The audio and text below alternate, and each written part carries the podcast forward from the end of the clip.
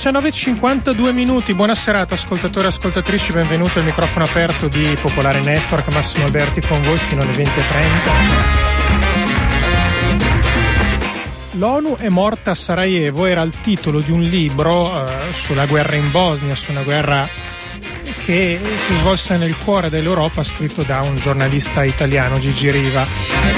L'Unione Europea è morta ai gumeni potrebbe essere il successivo capitolo di questa, di questa narrazione, perché eh, l'eliminazione dei confini tra paesi europei è stata una delle fondamenta costitutive dell'Unione, insieme alla libertà di circolazione dei capitali finanziari. Sembra un paradosso che mettere in discussione la prima di queste stesse fondamenta, la libertà di circolazione delle persone, e da fare ciò che chiedono i movimenti razzisti ed estrema destra, possa essere quella stessa Unione Europea ed i suoi governi a guida conservatrice e socialdemocratica, che in queste ore a Bruxelles stanno discutendo, come chiedono alcuni paesi, Austria, Belgio, di chiudere le proprie frontiere, di abbandonare Schengen, dopo che molti paesi hanno già ripristinato i controlli pre-Schengen, prima di questo trattato.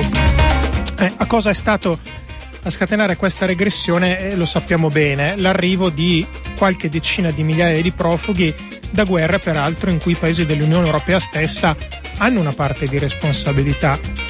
Persone che l'Europa non sa o non vuole accogliere. Ciliegina sulla torta, per provare a venirne fuori, l'Unione Europea sta trattando per fermare il flusso di persone con un paese che nell'occhio del ciclone, anzi meglio dire che dovrebbe essere nell'occhio del ciclone per le quotidiane violazioni di quei diritti su cui l'Unione Europea peraltro dovrebbe fondarsi, ovvero la Turchia. Arresti di politici, intellettuali, giornalisti, dissidenti del regime di Erdogan, sui quali l'Europa chiude gli occhi, anzi si sta trattando in queste ore, l'abbiamo raccontato poco fa nel giornale radio, su quanti soldi dare alla Turchia perché faccia il lavoro sporco, perché fermi il flusso di quei profughi che tra l'altro avrebbero tutto il diritto a ricevere asilo sulla base delle leggi dell'Unione Europea. Ecco, è Eppure questo quadro, eh, in questo quadro i governi europei potrebbero persino ad avere ragione, se è vero ciò che dice una ricerca italiana di un gruppo autorevole di istituti di ricerca, secondo cui sono i cittadini europei per primi, per avere più sicurezza, ad essere disposti a sacrificarle quelle fondamenta, a chiudere quelle frontiere che l'unità europea ha aperto. E secondo voi è un prezzo equo da pagare la chiusura delle frontiere? Il tornare ad essere fermati ad una dogana quando si passa da un paese all'altro per mantenere la pace dentro i confini europei? zero due trentatré zero zero uno zero zero uno, diretta chiocciola popolarenetwork.it, tre tre uno sei due uno quattro zero uno tre, le telefonate, le mail e gli sms come sempre per partecipare al microfono aperto. Questa ricerca di cui vi accennavo verrà presentata formalmente il quindici marzo nel Parlamento italiano, delle anticipazioni però già ci sono ed è bene parlarne, di bene riflettere e partire da qui anche per la discussione eh, con voi. Vi ricordo ancora i numeri, soprattutto per coloro che magari chiamano un po' meno spesso e che naturalmente invitiamo a partecipare alla discussione. zero due trentatré zero zero uno zero zero uno, diretta chiocciola popolarenetwork.it, tre tre uno sei due uno quattro zero uno tre. La ricerca di cui vi parlo è il nono rapporto sulla sicurezza in Europa, curata da Demos, dalla Fondazione Unipolis e dall'Osservatorio di Pavia. Eh, una ricerca condotta su un campione di circa cinquemila cittadini di cinque paesi europei, Eh, Spagna, Germania, Francia, eh, Italia, eh, che parlano proprio di questo, di quanto siamo disposti a dare in cambio per avere sicurezza e pace dentro eh, i nostri confini. Il dato impressionante, al di là di quello che eh, può essere un piccolo campione, ehm, e quindi ovviamente discutibile, e però c'è una tendenza che è piuttosto netta ed è quella che la stragrandissima maggioranza a Schengen è disposta a rinunciare. Buonasera allora a Paola, Bar- Paola Barretta dell'Osservatorio di Pavia, che è una delle curatrici di questo rapporto. Buonasera, buonasera a voi. Ci dà un po' di numeri, giusto per capire di cosa stiamo parlando nel dettaglio. Sì, Um, un po' di numeri rispetto a quello che pensano i cittadini europei e un po' di numeri rispetto a quello che rappresentano i media europei, perché il, l'Osservatorio Europeo sulla Sicurezza è nato proprio dalla, allo scopo di cercare di stabilire una connessione tra quello che i cittadini vedono e quindi tutte quelle immagini, tutti quei racconti eh, televisivi eh, da, dai, grazie ai quali si formano, anche grazie ai quali, un'opinione pubblica, e quello che percepiscono, quindi quello che sentono, eh, al di là ovviamente del, dei mezzi televisivi, ma quello che sentono eh, nelle, nei, ai diversi livelli di socializzazione, in famiglia, tra gli amici. E ci sono alcuni dati che quest'anno hanno segnato un po' un punto di svolta rispetto alle rilevazioni precedenti. Uno di questi riguarda proprio l'Unione Europea e nello specifico poi il Trattato di Schengen, perché mh, dal lato della percezione a livello europeo c'è una tendenza eh, molto netta nel, eh, nel, nell'affermare che le, la, la circolazione può essere limitata in circostanze particolari. E circa si va dal quarantasei per cento, quarantotto per cento di Francia e Spagna ad oltre la metà dei cittadini tedeschi e al ventotto per cento in Italia. Dato che aumenta in Italia e arriva oltre, oltre supera oltre la metà degli italiani, che alla domanda se è necessario ed è utile ripristinare i controlli onde fermare presunte o reali ondate di migranti, più della metà degli italiani risponde che sì, ci sono delle circostanze, le circostanze attuali rendo, potrebbero rendere la chiusura della frontiera una misura utile. Ed è un dato quindi che, che fa parecchia eh, paura, fare... diciamolo pure. Esatto. Poi un po' esatto. Paola Barretta mi ha già fregato la domanda successiva, perché uno dei temi è da che cosa è determinato questo, ma rivelandoci già che l'Osservatorio di Pavia lavora anche su quello che i media trasmettono, un po' questa domanda abbiamo risposto, ma, ma ci torniamo comunque, perché ovviamente uno dei punti, dei punti importanti. Con questa ricerca siete andati oltre, perché qualcuno potrebbe dire: porco cane, avete beccato proprio tutti gli elettori dei partiti di destra o di estrema destra che stanno prendendo piede in Europa. E invece no, perché poi da qui arrivano le sorprese, o che dovrebbero essere sorprese perlomeno. Sì, arrivano le sorprese, perché in realtà si scopre che è trasversale e, e che, um, e, e che anzi, cioè, il, un, il professor Diamanti afferma che in genere le, al, le, le politiche che, che puntano a, a valorizzare l'economia interna, a valorizzare tutte quelle misure che ci dovrebbero rendere sicuri, Eh, dovrebbero rafforzare i partiti al governo, nel caso specifico italiano il, il centro-sinistra. In realtà il, su, su alcune dimensioni, come l'immigrazione, su alcune dimensioni che riguardano l'Europa, emerge un euroscetticismo che è sì dei partiti tradizionalmente, dei partiti di destra, ma che riguarda anche la sinistra o il centrosinistra, e riguarda anche paesi, pensiamo alla Germania, in cui c'è comunque un, um, una figura di riferimento come Angela Merkel, ci sono comunque dei partiti con cui il, la stessa, la medesima cancelliera ha un rapporto di continuo scambio. Anche lì la paura dell'immigrazione e la rappresentazione, perché il caso della Germania è abbastanza emblematico, vanno di pari passo. E leggo un dato, per citarne uno: il quaranta per cento ad esempio degli elettori del Partito Democratico vorrebbero chiudere le frontiere, che è ad esempio eh. però un dato eh, che leggo ancora doppio ad esempio rispetto alla base dei socialisti spagnoli. C'è anche da dire che ad esempio la Spagna resta un po' più esterna al flusso di migranti, ma basta con la esatto. spiegazione questa? Sicuramente, e il, sicuramente anche perché il, il problema della Spagna, il, la questione della la questione migratoria in Spagna è stata vissuta in modo molto diverso rispetto all'Italia, rispetto alla, alla Francia. Eh, non dimentichiamo che l'esposizione mediatica del fenomeno è stata molto intensa in Italia, eh, le anche in ragione degli sbarchi avvenuti a Lampedusa, anche in ragione della, ehm, anche in ragione di, di tutto quello che è avvenuto, eh, le tragedie del mare, a partire dall'inizio del, del duemilaquindici fino ai giorni, ai, ai giorni più recenti, anche perché, e questo più volte il professor Diamanti ha messo in evidenza, il problema dell'immigrazione, al pari di altri problemi, ad una fetta di popolazione, eh, cioè su una fetta di un, popolazione ha un impatto comunque negativo, cioè parla alla pancia delle persone, per usare delle, delle parole che vengono spesso impiegate da imprenditori della politica. Ecco, per essere ancora più chiari, il motore di tutto quello che lei ci ha raccontato è sostanzialmente la paura.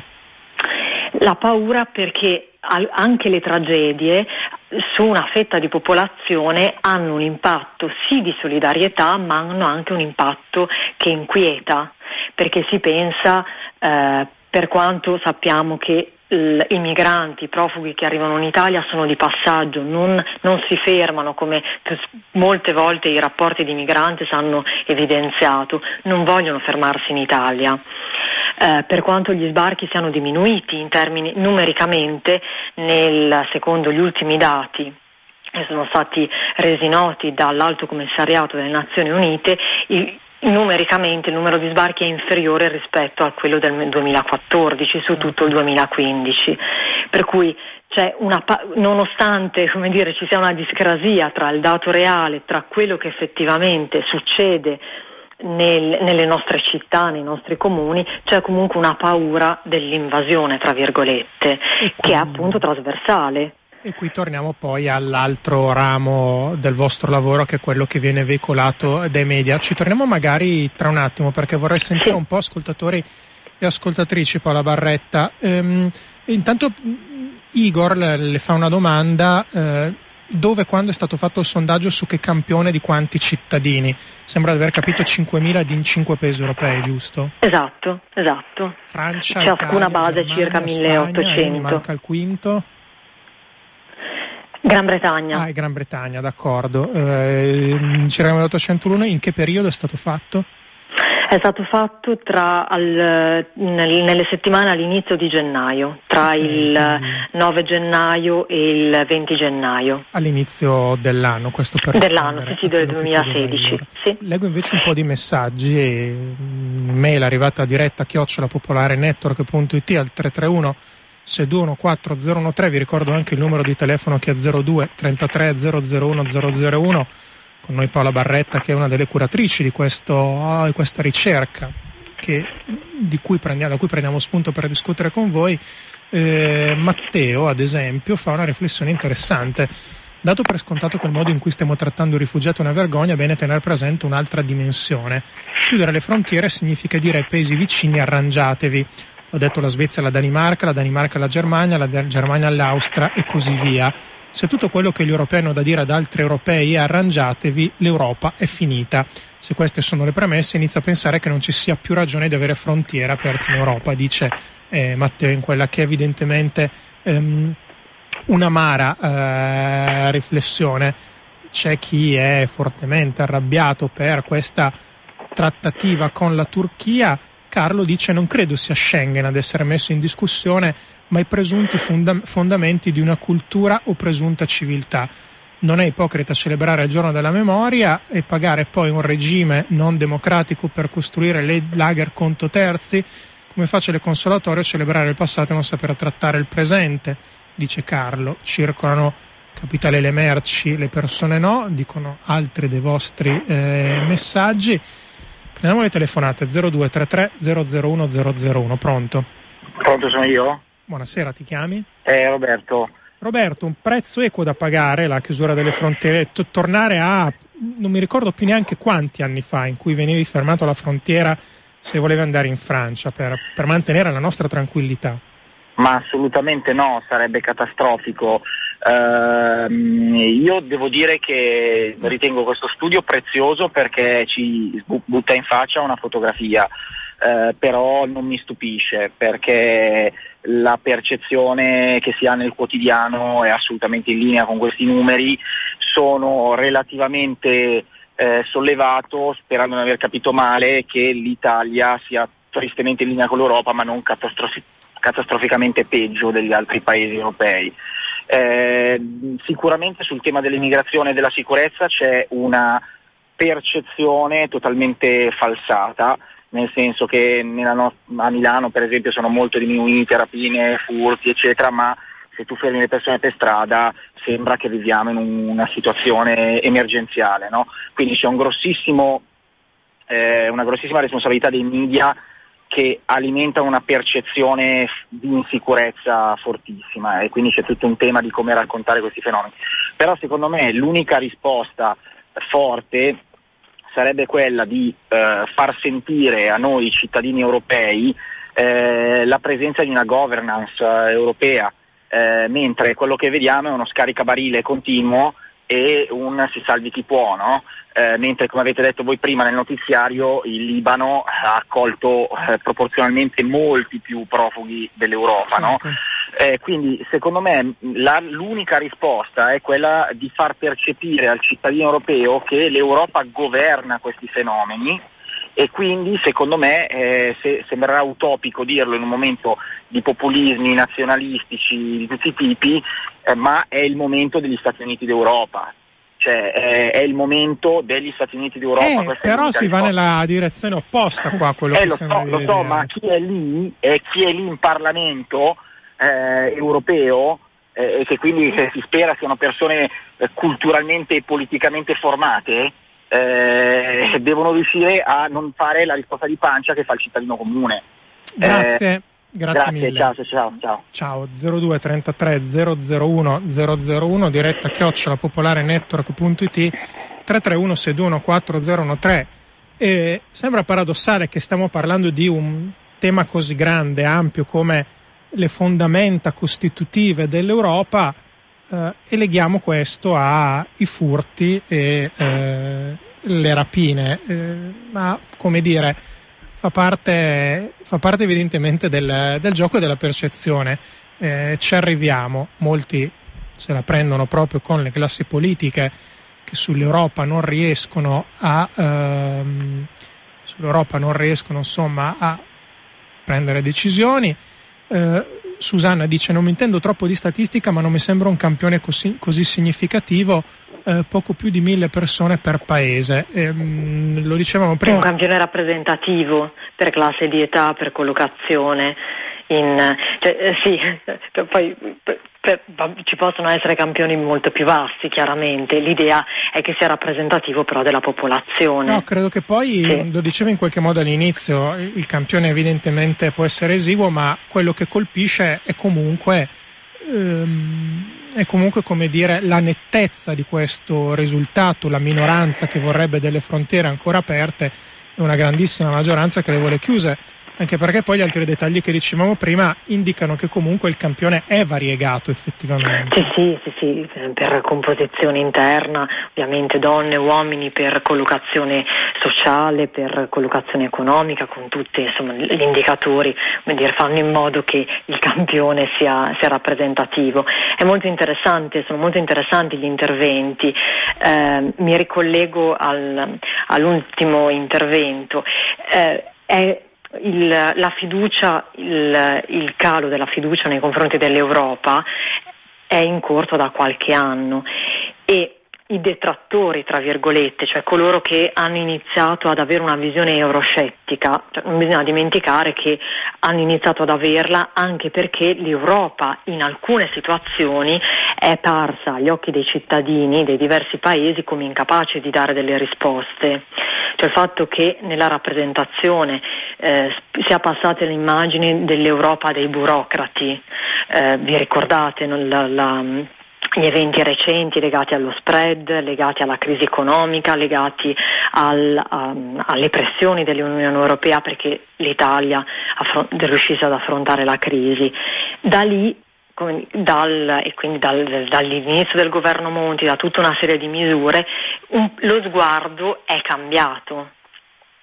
Beh, è cambiato in Italia per... E, quindi i cittadini hanno anche visto in Europa, penso anche agli eventi più recenti, la gestione del fenomeno migratorio, così come l'assenza, che tutti gli analisti che eh, molto più competenti di me, gli anal- dell'assenza di una politica estera europea, cioè sono tutti elementi che hanno contribuito a cambiare, cioè a, a modificare la visione e la fiducia nell'Unione Europea. Eh, un ascoltatore le fa una domanda: visto che avete fatto il sondaggio a gennaio, quanto potrebbero aver influito i fatti di Colonia? Allora, i fatti di Colonia, ehm, parlo al, più dal lato della rappresentazione che non della percezione. I fatti di Colonia, noi abbiamo registrato un, un picco in Germania eh, dell'insicurezza nei confronti dell'immigrazione, eh, per cui sette, in media circa il sessantotto per cento delle notizie ansiogene nelle, nelle settimane che andavano a ridosso della somministrazione del sondaggio era dedicato all'immigrazione, quindi chi vedeva la televisione, chi vedeva i telegiornali poi di prima serata trovava una percentuale molto alta di notizie potenzialmente ansiogene sul tema migratorio, però di fatto la tendenza annuale era di poco più bassa, il che significa che ci sono delle congiunture che possono impattare sulle risposte ad alcune domande, ma che di fatto sono su, um, registrano comunque un clima sia di opinione sia di, nella rappresentazione mm. e soprattutto riguarda solo la Germania nel caso specifico, perché si tratta di un fenomeno che non ha avuto una risonanza a livello europeo paragonabile ad altri, ad altri fatti. Più di uno di voi a diretta chiocciola popolare network punto it al tre tre uno sei due uno quattro zero uno tre, vi ricordo anche il telefono zero due trentatré zero zero uno zero zero uno, eh, sottolinea come ad esempio i controlli alle frontiere sono già tornati. Ascoltatore scrive: eh, bu- sabato sera autobus Vienna Monaco, alla frontiera i tedeschi ci hanno controllato la carta di identità a tutti, e eh, testimonianze simili arrivano anche ad esempio da chi sta andando in Francia. Il risultato dei sondaggi non sorprende, in soldoni se grazie all'austerità, alla precarizzazione imposte dall'Europa non avrò più i soldi per viaggiare, che me ne faccio delle frontiere aperte, dice Cristiano. Marco: Schengen vale all'interno dell'Unione Europea, sospenderlo significa tenere aperte le nostre coste e tapparci le Alpi, cioè restare incastrati. Forse è difficile da comprendere per gli italioti che credono ai sondaggi, dice eh, Marco. Ancora è ormai evidente, dice un altro ascoltatore, l'Europa è un concetto di solo ed esclusivo business, i capitali sì, le persone no, che è un elemento che torna spesso. Eh, il peso dei media nel veicolare questo messaggio, citava eh, Paola Barretta, che è una delle basi in qualche modo del lavoro che avete fatto. Eh, domanda difficile. Allora, il, il peso... Allora, è difficile stabilire il peso, è certo che eh, soprattutto su una fascia di popolazione che si informa principalmente con i telegiornali, da un, da un recente sondaggio il Demos, il professor Diamanti eh, dicevano che il otto persone su dieci ancora oggi si informano attraverso i telegiornali, che poi possono essere ripresi in altre forme, in internet, eh, attraverso notizie che eh, trasmesse dai social, però diciamo che una buona fetta della popolazione si informa attraverso i telegiornali. Ehm, quindi l'idea di stabilire una connessione tra la rappresentazione e la percezione nasce dal fatto che le notizie che passano nei telegiornali possono, su, possono avere un impatto sulla, eh, su, sulle cognizioni, sulle idee che si formano le persone. Quanto sia questo impatto ovviamente non, cioè, è molto difficile da stabilire. Abbiamo osservato nel corso degli anni che a fronte di un'esposizione sui temi che generano insicurezza corrisponde a un aumento dell'insicurezza percepita tra le persone. Noi avevamo registrato questo picco a cavallo tra il duemilasette e il duemilaotto, eh, prima delle elezioni politiche, quelle che avevamo definito la cosiddetta bolla della criminalità, cioè in cui tutti i telegiornali di tutte le reti avevano puntato sulla criminalità come fattore ansiogeno e in particolare sulla criminalità associata all'immigrazione. forse vi ricordate, c'era la fase della, eh, del, di omicidi che erano stati commessi da rumeni, eh, il caso di Francesca Reggiani che era stato ripreso ripetutamente dai media. Ecco, in quella fase c'era stato un picco di insicurezza da parte degli italiani nei confronti della criminalità. Quindi oltre il cinquanta per cento diceva, dichiarava di sentirsi insicuro per i fatti criminali, in anni in cui non c'era stato un aumento di reati effettivi, di omicidi. Da quel momento in poi ci siamo chiesti e ci siamo fatti alcune domande, e proprio per capire quale legame esistesse tra la percezione e la rappresentazione, per capire se in determinati momenti un'elevata esposizione mediatica dei fenomeni provocasse altrettanto un aumento dell'insicurezza. E questo, insomma, nel corso degli anni abbiamo osservato al, alcuni casi di, in cui i media e la percezione andavano di pari passo, e altri in cui, il caso per esempio della crisi economica tra il duemilaundici e il duemiladodici, i media ignoravano quasi completamente la crisi, non tutti, però buona parte dei telegiornali sì, e gli italiani rispondevano in media sette su dieci di sentirsi insicuri per la perdita del lavoro, per il peggioramento delle condizioni di vita e per, per un'incertezza complessiva sul futuro. Paola Barretta, eh, la ringrazio moltissimo per essere, a voi. per essere intervenuta, per essere stata con noi. Lo presenterete poi ufficialmente il quindici marzo. A Roma, a Roma il quindici marzo, sì. Paola Barretta dell'Osservatorio di Pavia, grazie ancora, buonasera. Grazie, grazie a voi, buona serata. zero due trentatré zero zero uno zero zero uno, sono un sacco di vostri messaggi interessanti in arretrato, però ho bisogno davvero delle vostre telefonate. Zero due trentatré zero zero uno zero zero uno, diretta chiocciola popolare network punto it, tre tre uno sei due uno quattro zero uno tre. Gigi ad esempio scrive: meglio ripartire da capo in modo diverso, l'Europa nel cuore dei cittadini e anche di quelli tra virgolette democratici non esiste più.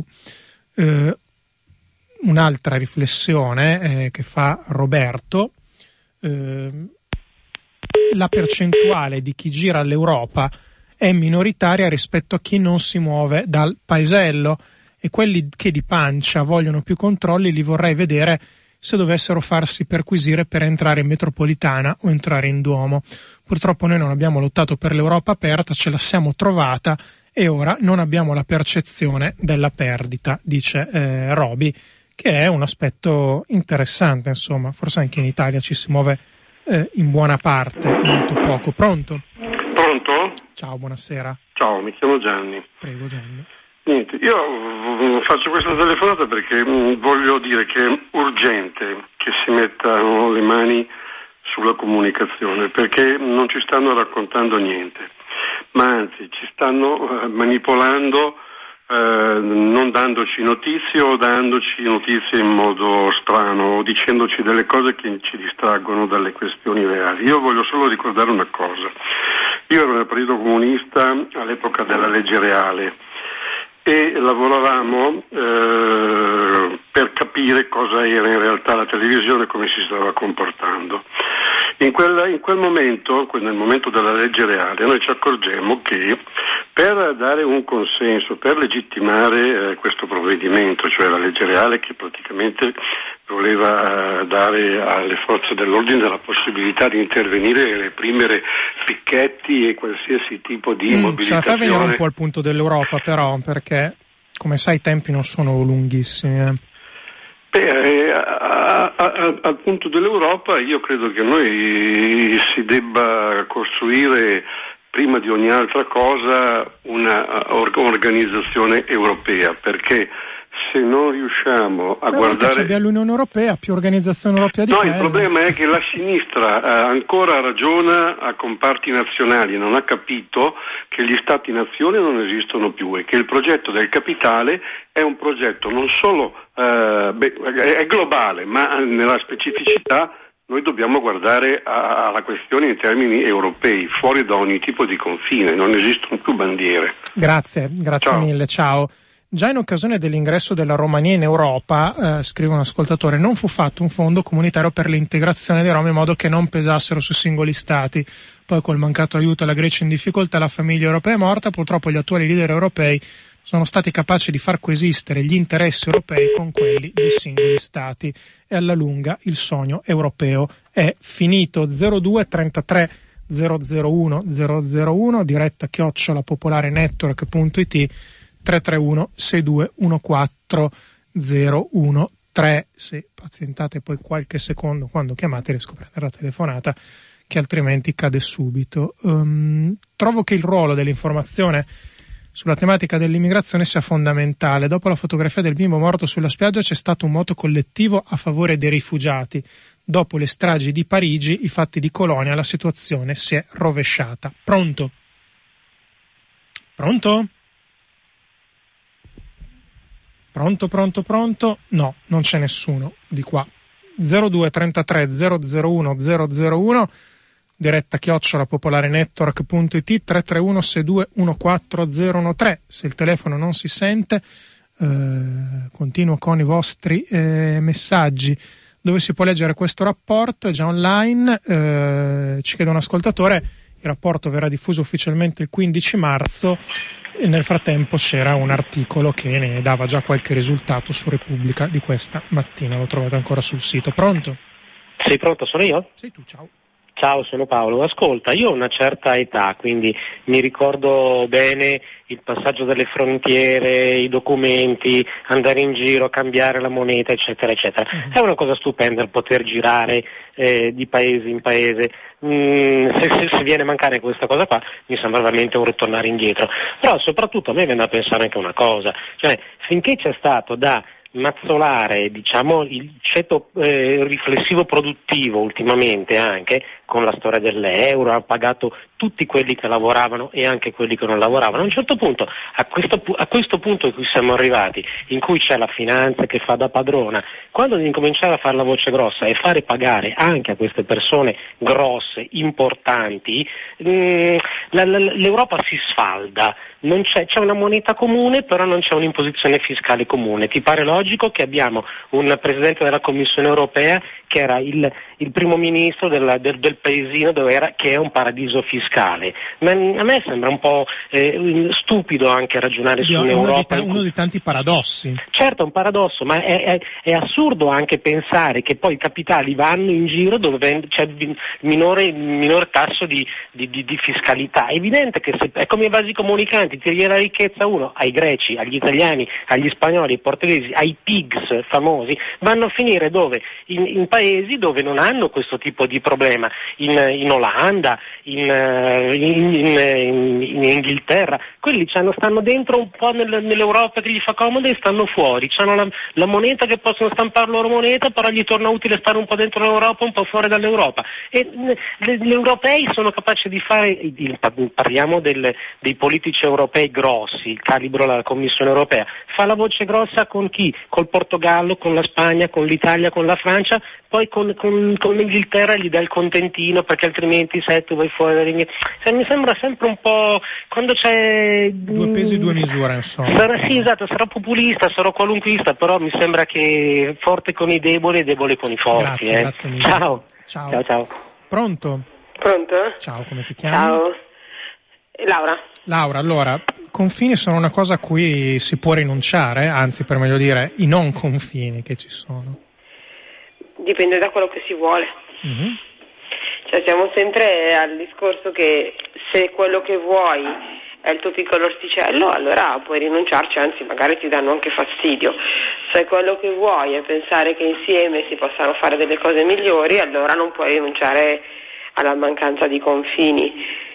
Io la cosa che vedo in questo periodo è una cosa che ho scoperto recentemente perché come tutti insomma l'ignoranza impera e nessuno può sapere tutto. Mm, ho scoperto, ho letto di una nave che fu fatta negli anni quaranta quando ci furono le prime leggi razziali in Germania e era piena di ebrei che girò non so quanti, quanti mari e non fu presa da nessuno perché erano sempre troppi. Cioè era una nave, eh, tra un milione di persone.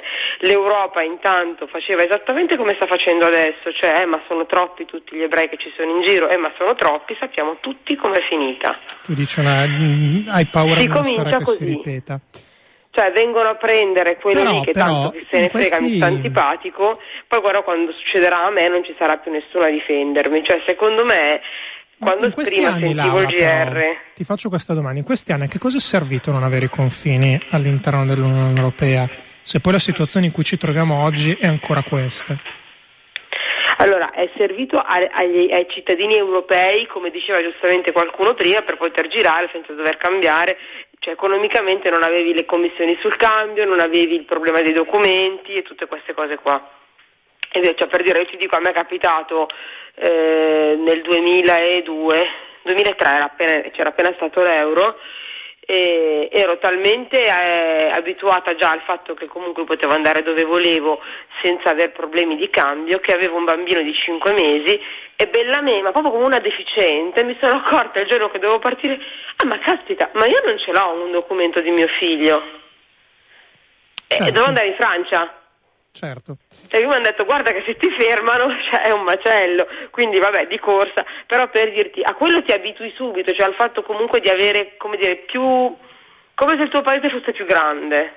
Ecco, il problema fer- è che mi fermo su questa definizione perché mi fermo su questa tua definizione perché è bella, interessante. Grazie Laura. Prego, ciao. Ciao. Prendo l'ultima telefonata, pronto? Pronto? Ciao. Pronto?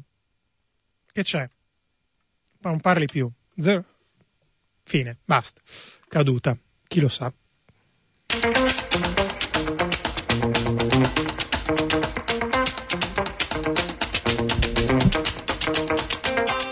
Ci fermiamo qui allora alle venti e ventotto minuti, microfono aperto torna domani mattina alle nove e mezza e poi la sera sempre poco dopo il giornale radio torna alle, alle diciannove e cinquanta.